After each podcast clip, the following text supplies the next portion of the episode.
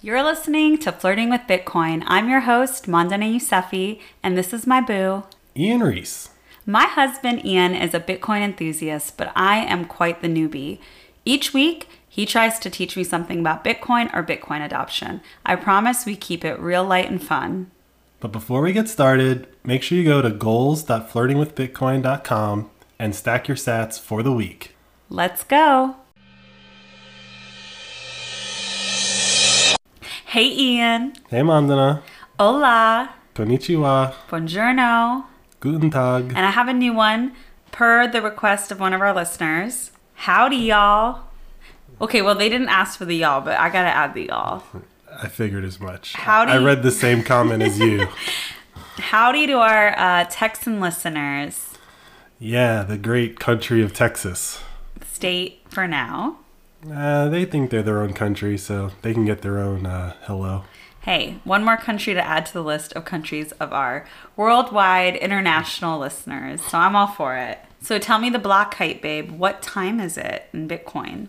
Okay, I guess that's that's how you can use it, I suppose. Um, the block height is seven five six nine four two, and we are eight hundred and thirty-eight blocks from our last recording.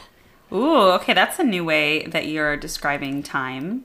I mean, if you're asking what time it is, then I'm just gonna add a little flavor too. Ooh, the passage of time. So, how many acres could I get on Bitcoin Island for one US dollar right now? For one dollar, you can get five thousand ninety-two acres. Still a steal. Still a steal, but given everything that's going on in the world, it's a real big steal right now. Yeah, there's a lot going on in the world. I guess that's a steal. Uh, considering, but it seems like there's just always things going on. In the past few years, it's always like, what are we going to do with our money? The dollar is going down, our retirement's going down. Not necessarily you and me, but like that's what everyone is saying or worrying about. Um, yeah, that's probably top ten things people worry about. Or just like the general, is this the end of the world? Yeah, that's That you can roll thing. that up into yeah. that general like the end is near vibe. Mm, Yeah.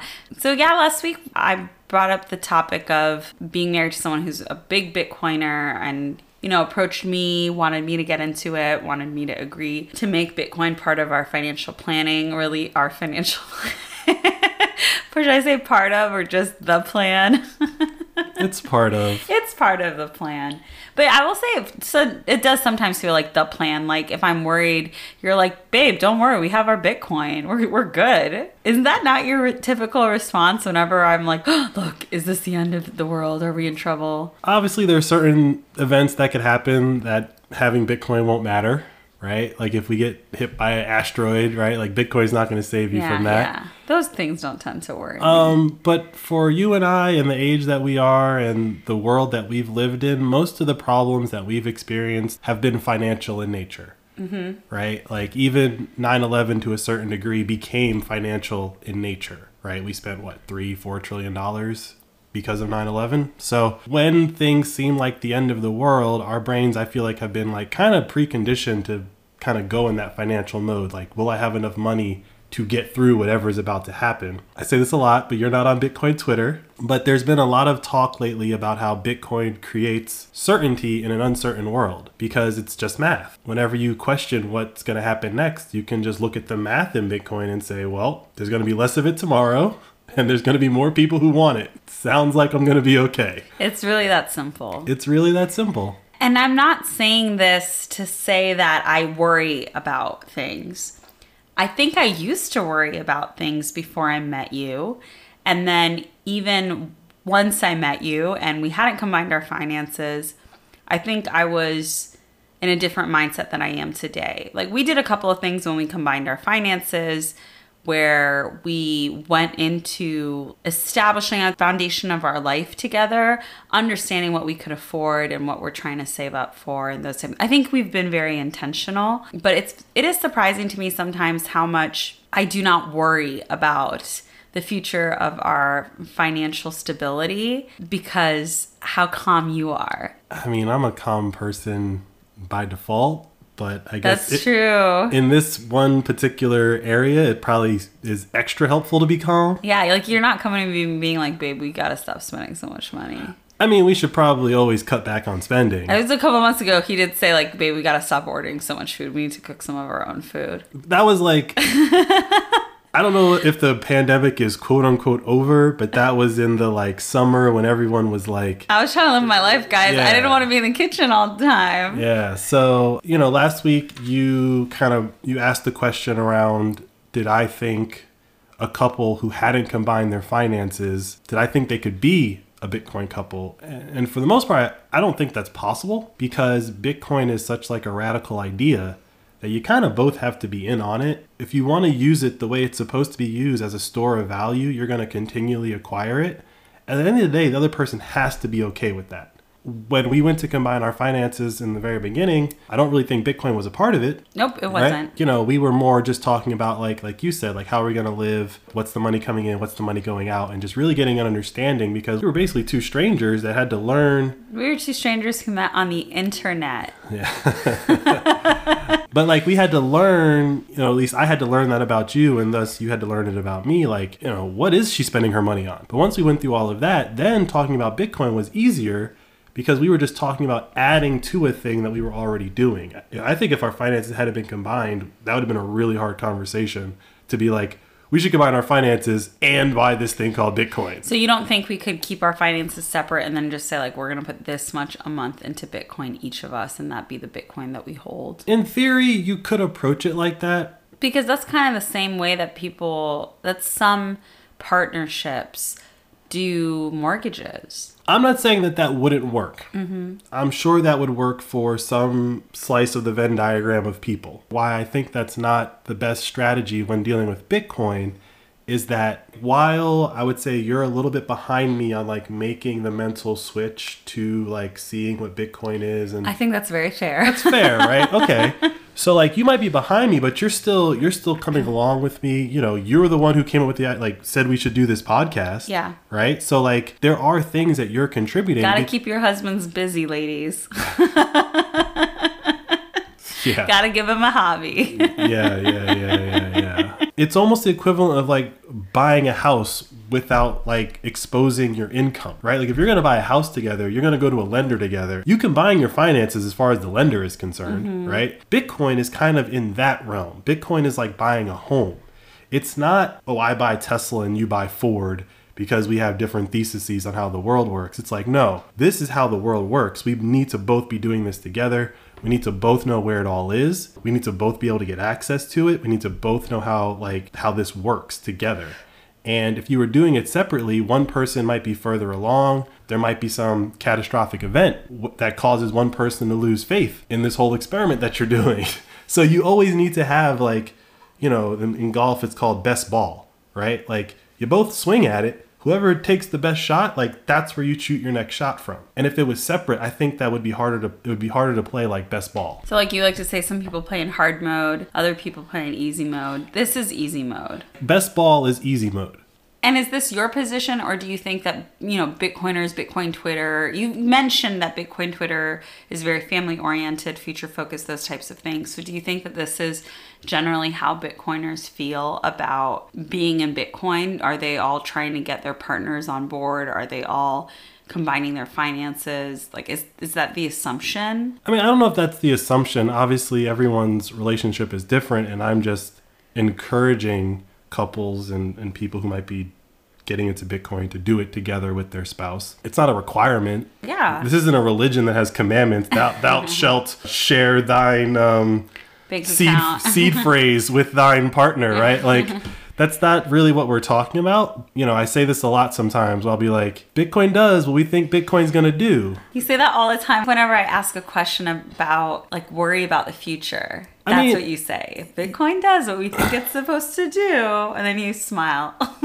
Yeah, I mean, like, I'm sure people 10 years ago did not think that they would be multimillionaires today, mm-hmm. right? And so I'm not saying that in 10 years from now, we're going to be multimillionaires. I don't think that. I don't think there's a thousand X left in Bitcoin, right? We missed out on the thousand X. We might get a hundred X though, because it's math. And so we don't know what that pattern of of growth is, but up until now it's basically been at a zero. Like that's the pattern that my pattern recognition when it kicked in and I saw that pattern uh, where it went from 3 to 30 to 3000, I was like, "Wait, that's just multiples of 10 in theory the next multiple could be oh god you got to get in you can't really take that risk now if you don't get the full 10x and you only get like 30 or 40%, that's still better than a savings account, right? I think that if Bitcoin does what we think Bitcoin's going to do, like when I say that, all I'm really implying is like nobody thought we would be here today. And as far as like the technological adoption S curve, if you relate this to the internet, we're like pre AOL. And everyone listening to us is listening to us on all the technology that came after AOL.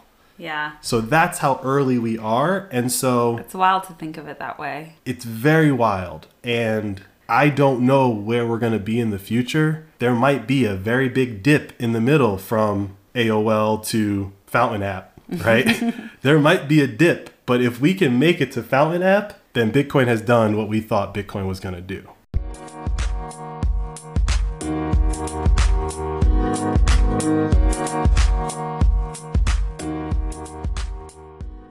When you talk like that, I'm like, yeah, we're gonna be fine.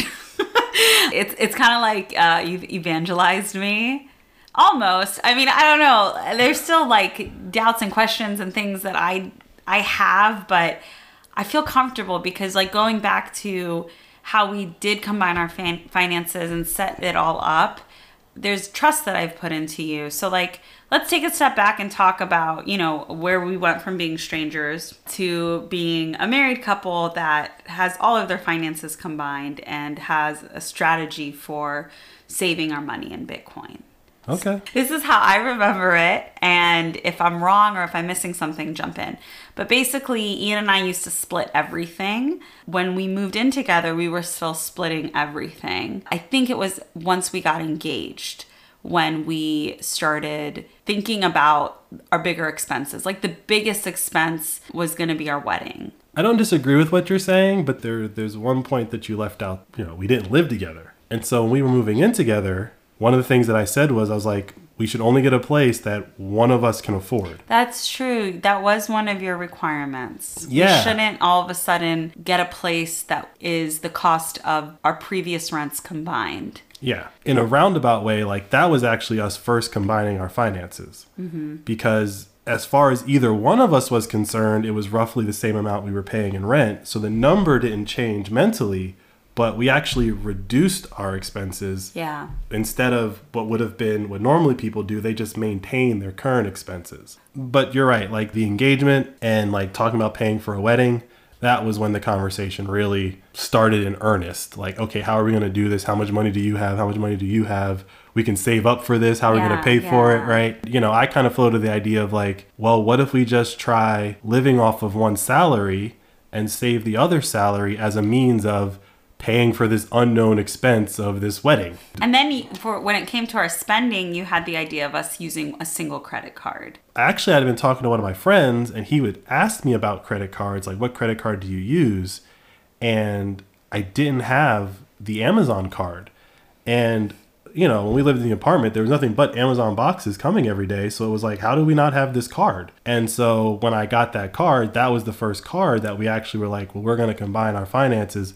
We should use this one and kill two birds with one stone. So, in addition to us combining our expenses or spending on a single credit card, you had the idea of us just seeing what a year of spending looked like for us so mm-hmm. that we wouldn't change what we were doing. Because before this, we were just two separate people that could comfortably afford the lives that we were living, which was, I really appreciate. You weren't like, we need to cut money here, we need to budget and only spend this much here. You were like, I'm going to spend money on what I want to. You spend money on what you want to. And in a year, we're going to see if we can live off of just one of our salaries and save the other. Yeah. And you also wanted to be able to see, which I thought was very sweet, if we were to have a child and I didn't want to continue working, if our lifestyle could still be maintained with just one salary. Okay, so this conversation of combining finances is because we're engaged. So obviously, engagement leads to marriage, marriage leads to kids, right? I'm not sitting there thinking like, oh, we're gonna get married and have a kid in this one bedroom apartment, right? Like that that would have been challenging. This train of thought has changed since I've come to Bitcoin. The why has changed, but the the general idea there was like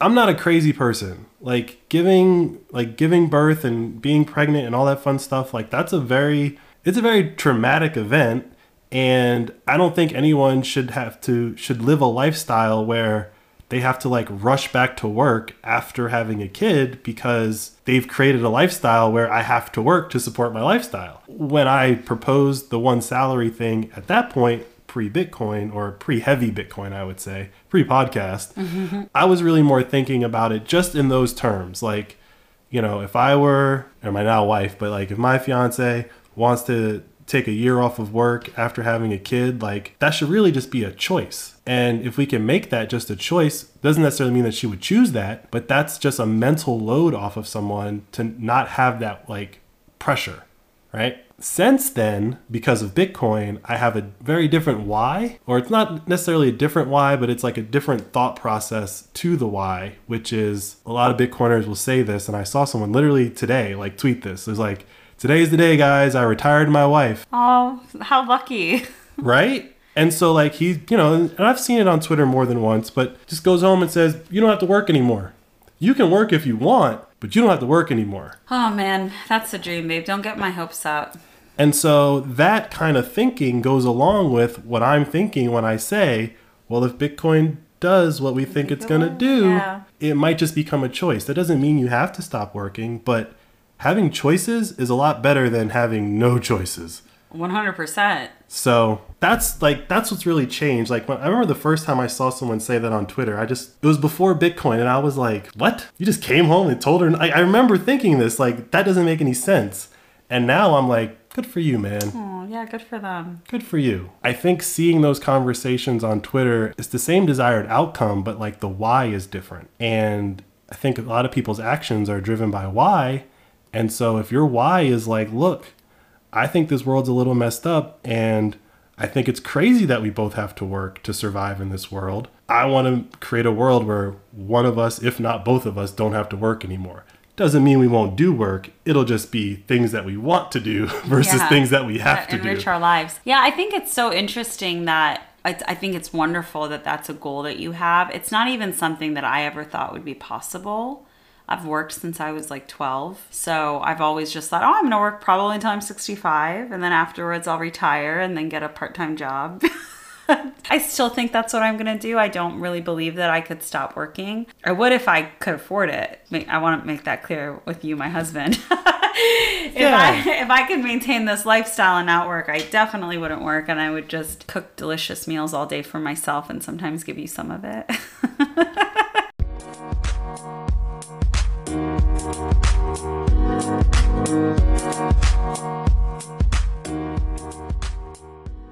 It's so interesting to me how much hope you have for our future because of Bitcoin. It's weird to say that. Like it's not because of Bitcoin, right? But with everything else going on in the world, I don't know. I it does seem like it's because of Bitcoin from my perspective. I mean, look, we could be it wouldn't be exactly the same because there's some properties of Bitcoin that doesn't exist with like the stock market and stuff like that.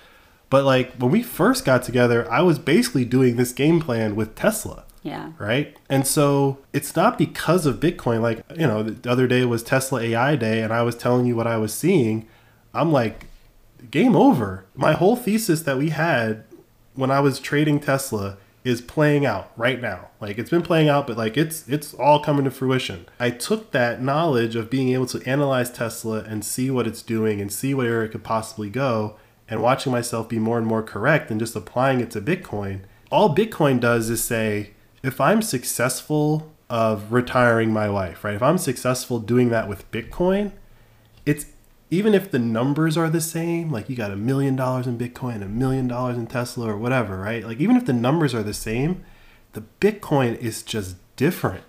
The Bitcoin is different, but like this is a piece of it that I always don't fully understand is let's say we have 100 Bitcoin. Obviously, we don't. So that's why I've thrown this fake number out to all of you. Let's say we have 100 Bitcoin. You wouldn't let us sell it to spend it. So what can we even do with it? Like that's the piece of it that I don't fully understand because let's say in like 10 years the Bitcoin that we have does 50x. You're not going to let me sell that to go buy something else. Like we're holding it. Well, look, I know I say we're never selling it, right? We're never selling our Bitcoin. However, I'm listening. like say, let's be serious, right? Like however, if we wake up tomorrow and one Bitcoin is worth a billion dollars, Yeah, that's not gonna happen. no, no, no, no. I'm just saying, Uh-huh. like, if, I'm just picking a big number, Okay. right? Like, and it's worth a billion dollars. yeah. We're selling a little bit of it.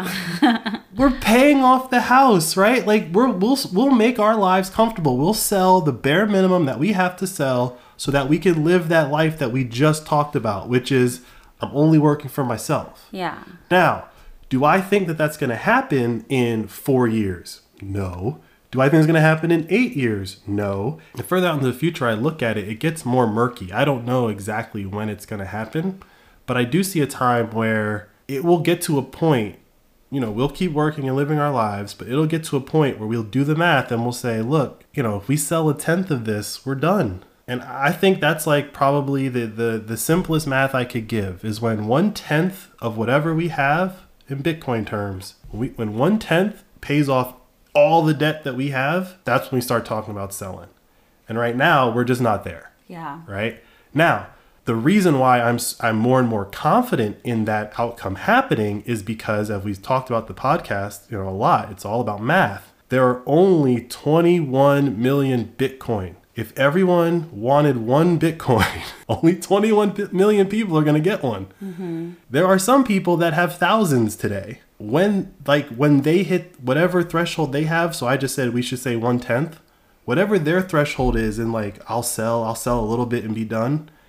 Whenever they hit their number, that Bitcoin floods back into the system, right? Everyone's doing that. There are people that became millionaires in the last eight years, and they're selling it off now. When we go to the market to buy, when we go to the market, air quotes here, but when we go to the strike to buy Bitcoin, we don't know exactly where it's coming from, but that Bitcoin is coming from the past. Someone in the past bought that Bitcoin or mined that Bitcoin, and today is the day they're choosing to sell it. People sell. Right. I, I understand that, but then this brings me to my like next question or confusion that I always have when it comes to our plans.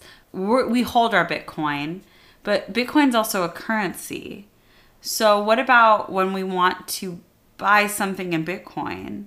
you know, I bought a couple of things using using Bitcoin. Um, I bought my Infinity Over 21 Million hat. I bought some books, um, Saifedean books, and I bought some some orange tulips that I got to plant. But when I bought that using Bitcoin, I didn't actually spend our Bitcoin.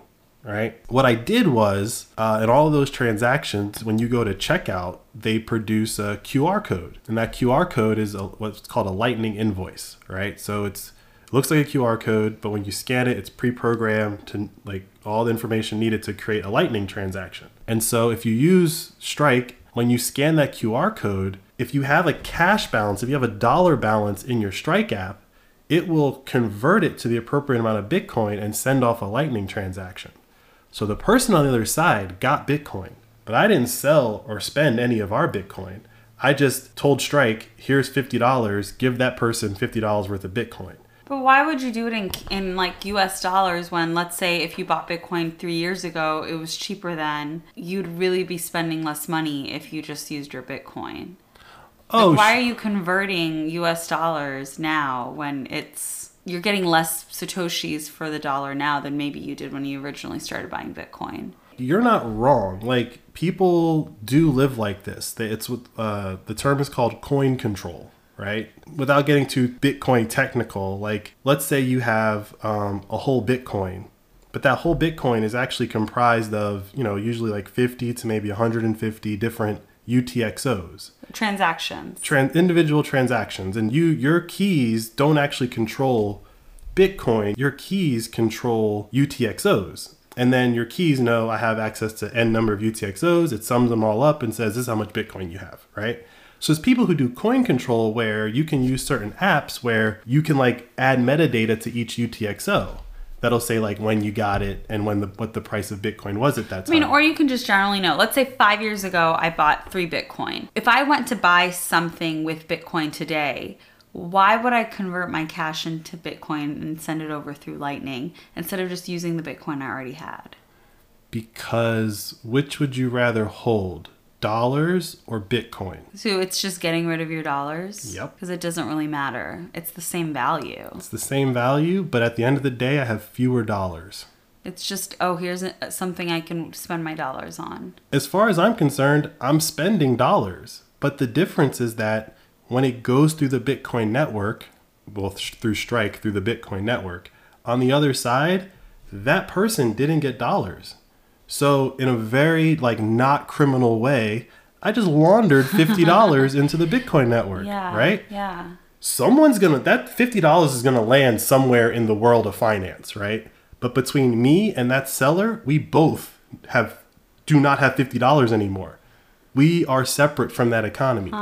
And so when I the most recent purchase I made were you know books. Um, this the Bitcoin Standard. I keep giving it away, so I keep rebuying it. And Saifedean was having a sale, so I bought like three. So when I when I did that last transaction, again, you go to checkout, gives you a QR code. I open up Strike, boom. I gave him the price that he wanted, but neither one of us really have dollars anymore. So even in the world where Bitcoin adoption is growing, Mm-hmm. We are not going to really be operating fully in Bitcoin for a long time.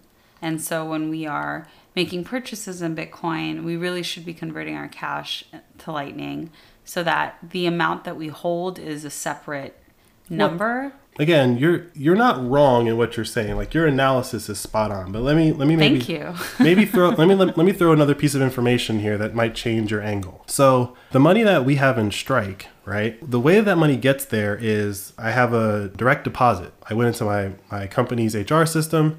And Strike is just one of two places my paycheck gets deposited. So the money goes into Strike, and then we have our recurring purchases, right? Our recurring purchases of Bitcoin, I've basically set it up where it, it ends up leaving like a little bit of cash left over in Strike in, in dollars, right? However, let's say I change that tomorrow and I got my entire paycheck deposited into Strike, and then because Strike lets you do this, when it gets deposited, I converted it all to Bitcoin in that moment, then yes, you are correct. I would just be spending Bitcoin out of my Strike wallet. But that's not what we're doing. I do think that over time, the amount that gets deposited and the amount that gets converted is going to increase, not just for us, but for everyone who's doing that, right?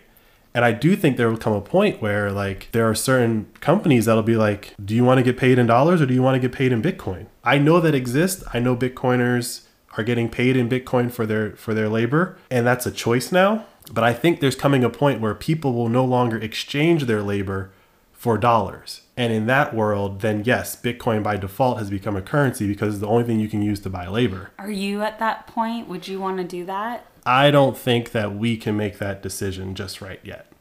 Right? We still need dollars coming in to pay things like the credit card bill and Mortgage. the mortgage and stuff like Okay, that. Okay, cool. I agree too. But I, I was like, am I holding him back from his dreams? But but because I'm not ready.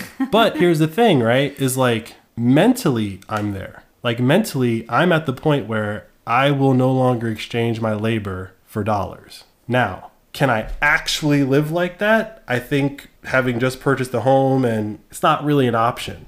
But if it were just me right now, I would at least at the bare minimum be having my entire paycheck converted to Bitcoin every time and figuring it out from there.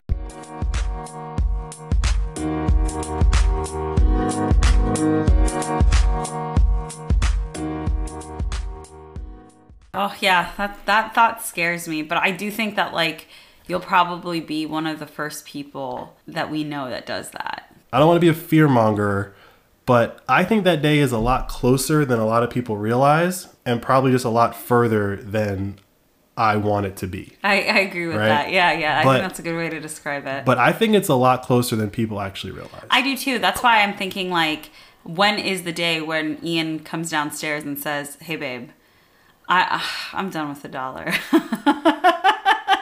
the thing is, like, I'm already there, and the reason why I'm already there is I, I made the the Satoshi calculator, the savings calculator.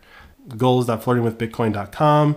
It's a place where you can learn how to think in Satoshis by establishing goals, and then the calculator kind of spits out how many Satoshis you should acquire on whatever interval you've decided that you want to save in. But the calculator is just part of where I was in my like journey in Bitcoin, which is, oh, if you do start thinking in satoshis and you do start looking at your life as let's say I did get my entire paycheck converted and it was possible to to pay all my bills and do that reverse conversion, right? So like I got a bunch of satoshis, I get a QR code and then my landlord gets dollars, right? Like the reverse of buying the books. Well, in that world, my rent would be going down. Everything would be getting cheaper for me because as Bitcoin appreciates in price, if my rent was $2,000 and Bitcoin's worth $20,000 a Bitcoin, and then Bitcoin goes to $40,000 a Bitcoin, well, if I converted my paycheck back at 20, and this is the point that you were making, Yeah. if I converted my paycheck back at 20, when I go pay rent next month,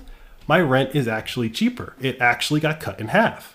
And so there's this great website called pricedinbitcoin21.com and it basically shows all of the different commodities and it, it's charted their price relative to Bitcoin since the inception of Bitcoin. And yeah, the beginning is always going to look really good because Bitcoin was worth nothing, right? But over the last 13 years, if you were a person who figured out how to get your paycheck converted into Bitcoin from day one mm-hmm. and you've been doing that ever since, the world has gotten so much cheaper for you. During this period of massive inflation, the world has gotten comically cheaper for you. Now, nobody was doing that in 2012, 13, or 14. I don't think. Maybe one or two people. But if that trend holds, all we're doing is stretching that scenario out. All the Bitcoin we're acquiring today, when we go to pay our mortgage payment in 10 years, if it's doubled, our mortgage got cheaper. The dollar amount hasn't changed, but if I had to pay that in Satoshis, it's cheaper now. It's less Satoshis. Yeah. And this doesn't work if you just got into Bitcoin earlier this year, like me. No. but so, this is looking at like a 10 year trend. Exactly. You can't look at Bitcoin over six month increments, right? Mm-hmm. You can't look at Bitcoin over really one year increments. I always say, like, you got to be in it for a cycle and a half. So that's about five to six years. And once you see like a full Bitcoin wave, you'll understand oh, yeah, you can't perfectly time where the top and the bottom of the wave is, but it is a wave. And there's a lot of things that we've just talked about that contribute to how high the price will go. A lot, a lot of people hit their threshold of like, oh, I'm, I'm ready to cash out now. They start selling. Enough selling pressure pushes the price back down. Then people say, oh, it's crashing, and everyone freaks out because they don't hmm. want to lose their money because they don't really trust this thing, right? Then it gets to the bottom, and then everyone's like, wait a minute, I did buy some at 70, and it's at 20, and I'm afraid to buy it now. Why is that? If I liked it at 70, I should love it at 20. And then once everyone resets their brain and gets accustomed to this new price that we're at, they go, wait a minute. And then it starts ticking back up. Right now, at this 20 range, I would argue that there's a lot of crazy stuff going on in the world right now, and Bitcoin has not gone below $19,000. Actually, I think the other day you were saying Bitcoin just dropped before everything else. Yeah, so, Because Bitcoin's like the true reflection of how much things cost. well, Bitcoin is an uh, open, transparent, 24 7, 365 market. The stock market is only open, what is it, 9.30 to 4 uh, five days a week and it closes at least 30 days a year. So there's behaviors in the stock market that, oh, information comes out, maybe people forget it over the weekend. The market opens on Monday, then people remember it on Monday and you see the reflection in the price on Tuesday. But in Bitcoin, if something happens and everyone can act immediately, you see it happen immediately. There's no, whoa, what's the market going to do on Monday? It's already happened. And so what I've been watching with Bitcoin recently is, you know, on Mon- on this this past weekend, there was a lot of talk about Credit Suisse going bankrupt, and I looked at the Bitcoiners and I looked at the Bitcoin price, and the Bitcoiners know that yeah, if Credit Suisse goes under, it's going to be really tough times because it might trigger some financial stuff or whatever. But if you're holding Bitcoin, your money ain't tied up in that thing that might be collapsing. It's not in a bank. It's completely outside that system that might be collapsing. And so the Bitcoin price hasn't moved. What has moved is Credit Suisse's stock and the stock market and all that fun stuff, right? With Bitcoin having a 24 7, 365 market, it is the most honest price of any asset on the planet that has ever existed. You're getting a real time price of the aggregate demand of the entire planet for a single thing. And yes, there might be some hype in there and people might be, you know, fudding it and hyping it and all that fun stuff, but all that combined, the aggregate says FUD plus the hype, we're at 20K right now, 19K, and holding through literal financial chaos. So, priced in Bitcoin shows that same concept of aggregate demand over time, and they just applied it to all different types of commodities. And I just think it's really cool because this is one of those sites that like really helped me establish my conviction in this thing to say maybe not in the beginning like oh if I'd been getting paid in bitcoin this whole time, I didn't come to that conclusion until recently. but it did help me see like there are a lot of patterns that hold true and humans I've always said are just pattern recognition machines and the bitcoin pattern is very strong and it's telling us one thing, which is everything is getting expensive, and it's because of inflation. And the only thing that works against inflation is Bitcoin. Only thing that works against inflation is hard money, money that can't be created out of thin air. Bitcoin just says, I'll stop it for you. You don't have to play that game. You can opt out of that system. And this site has just really like codified that in my head. You know, they got a lot of different things on here, but I think the one that's probably pressing in everyone's you know brain recently is like the price of housing. Yeah, Ian has it up right now and if you guys didn't know, flirtingwithbitcoin.com for every episode, Ian puts up uh, you know, the episode description, a link to listen, and any links of anything that he's talked about in that episode. So we'll definitely put this up. But um, right now, what I'm seeing is the trend of housing, medium new house prices since 2012, priced in Satoshis. It's cool. Ian has it up right now. There's different commodities that they have charted out right now. He has the medium new house up. So in 2012, it was around a trillion satoshis to buy a new house. It was actually four to six trillion satoshis. Ah, I can't Right. read this chart correctly. well, it's a log chart, and the numbers are pretty ridiculous. So they did their best. yeah, they did their best. Um, and now today it's hovering around 1 billion satoshis. it's around two billion again. Two the billion, chart yeah. is it is what it is. But yeah, so like It's a downward trend. it's down into I the right. I can confirm right? that. And so if you look at this from that scenario I just gave, which is if we were converting our entire paycheck into Bitcoin, right? Today, if I told you houses cost 6 trillion satoshis, you would be like, that's a lot, right? That's a lot of satoshis because of the price of Bitcoin today. But back then, we would have thousands of Bitcoins if we converted one paycheck into Bitcoin, right? Ugh. And one Bitcoin is how many satoshis? A hundred million. There you go. So It pri- only took 34 episodes, ladies and gentlemen. there's a little nuance to this chart, which is yes, houses used to cost more satoshis in the past, but they were also easier to acquire, right? Mm-hmm. But today, at 2 billion satoshis, that's roughly 20 Bitcoin. and we're actually in a housing crisis right now. And we're in a housing crisis. So, in a housing crisis, houses cost millions of dollars, but that still comes out to around 20 Bitcoin.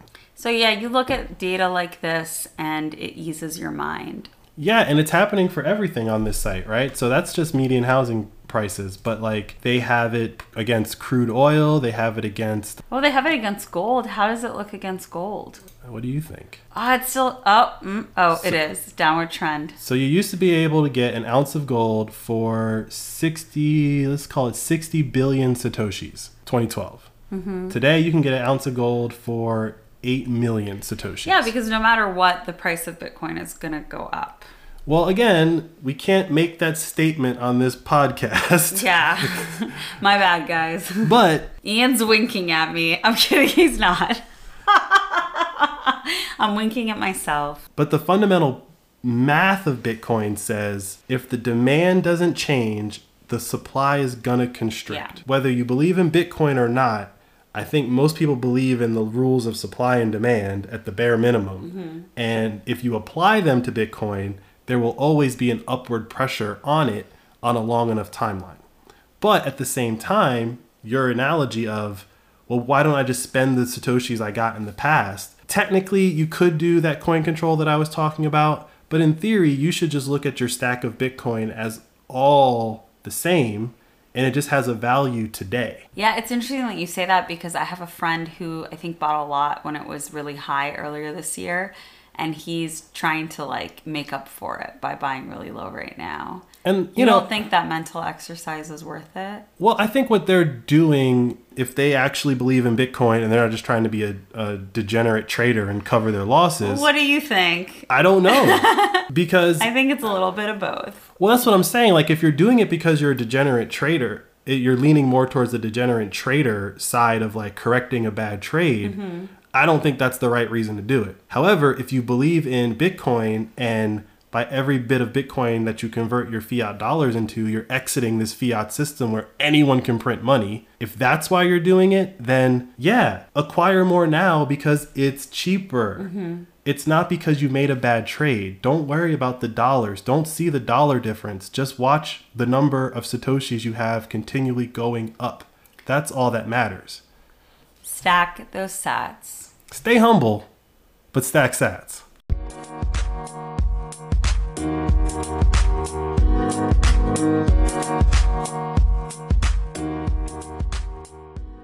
Yeah, I mean, I know we talk about Bitcoin at least once a week, formally, as formal as this is, but it's still like my brain is not there. I don't live in the Satoshi mindset that you do. So this was like a good conversation for me just to remember exactly what our plan is and why we believe that it's going to work. It's just math. And it's really simple math, which is the crazy part. That's the crazy part because there's so many chaotic things happening around us.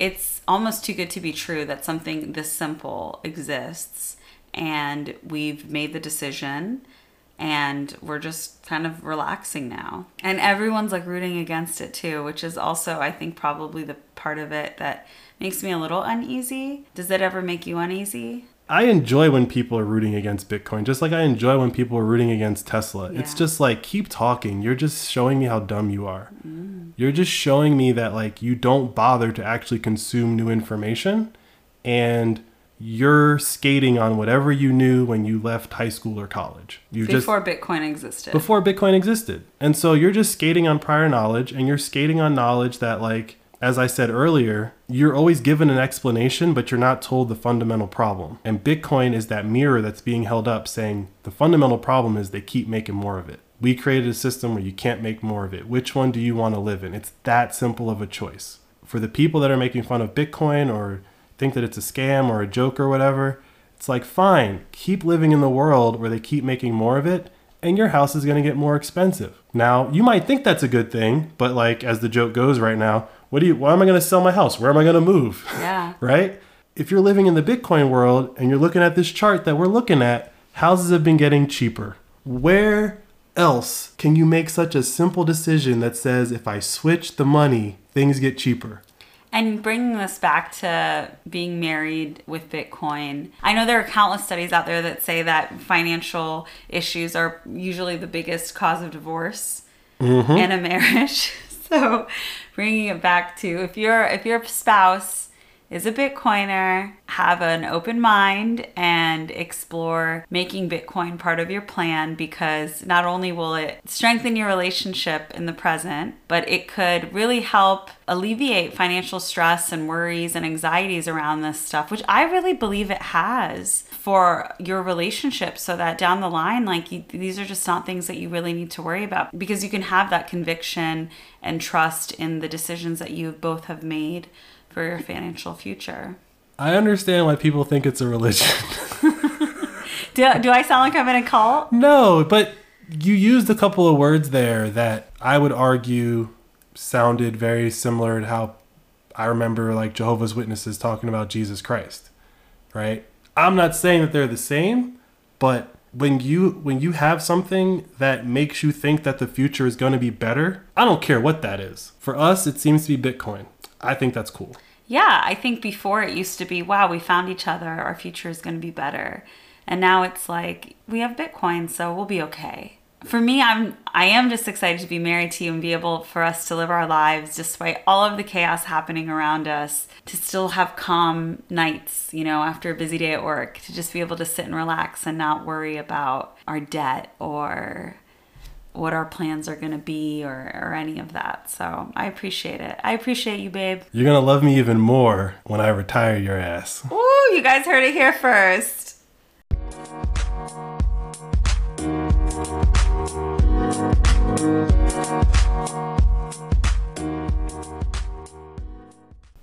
It's time for shoutouts.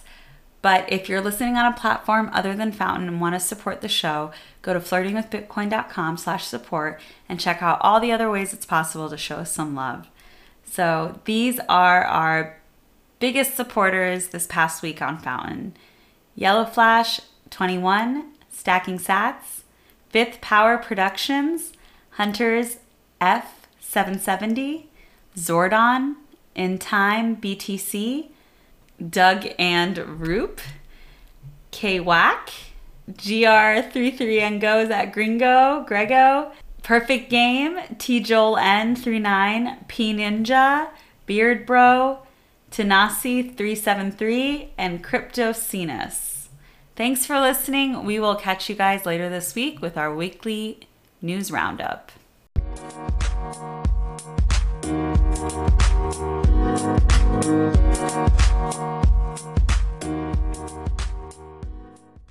Hey guys, thanks for listening. Did you know the Flirting with Bitcoin podcast runs on the value for value business model? So, what does that mean? Instead of having to listen to us read the same batch of ads every episode, we're looking to you, our listeners and supporters, to support the show if and when we provide you with something of value. Value can be anything some new piece of information, a new point of view, or even a good old fashioned belly laugh. When we provide value, we ask that you contribute to the show what you believe the value is worth to you, hence the term value for value. To learn more about how to support the pod, visit flirtingwithbitcoin.com slash support. And don't forget to subscribe so we can always keep in touch. Thanks for listening, and we'll catch you next episode. Thank you.